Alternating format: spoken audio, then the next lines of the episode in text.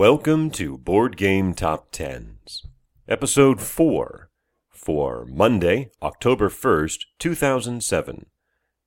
This is the BGG Top 10 edition, a quarterly look at the top 10 games on Board Game Geek as voted on by their users.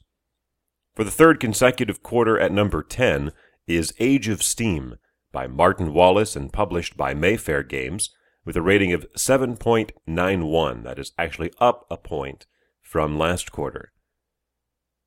Debuting at number 9 is Shogun by Dirk Henn and published by Queen Games, actually up from number 11 last quarter, number 14 the quarter before that.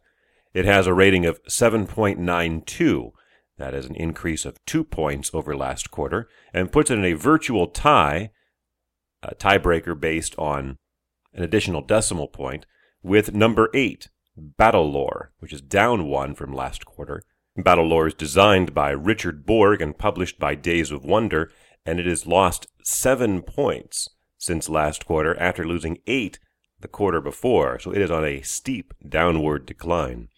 Now, the rate it's going is going to fall out of the top 10 next quarter. Up one spot to number 7 is The Princes of Florence by Richard Ulrich and Wolfgang Kramer and published by Rio Grande Games, losing two points to 7.96. At number 6 for the third quarter in a row is El Grande, also by Wolfgang Kramer and Richard Ulrich and published by Rio Grande Games, at 8.01, off two points.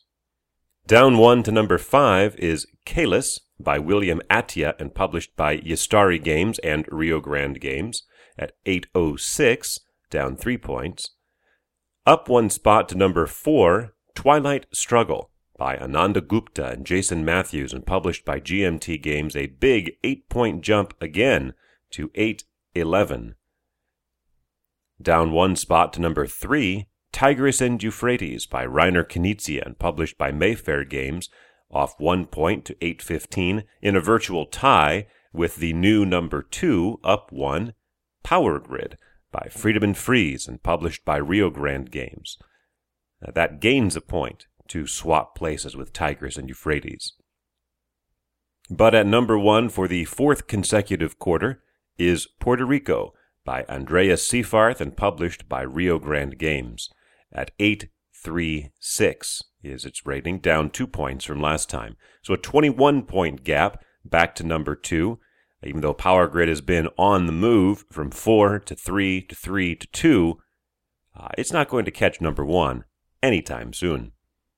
The Twilight Struggle has an outside chance, but even at the rate it's been gaining, it's probably going to take at least another year. So we can see Puerto Rico at number 1 for the foreseeable future. For Monday, October 1st, 2007.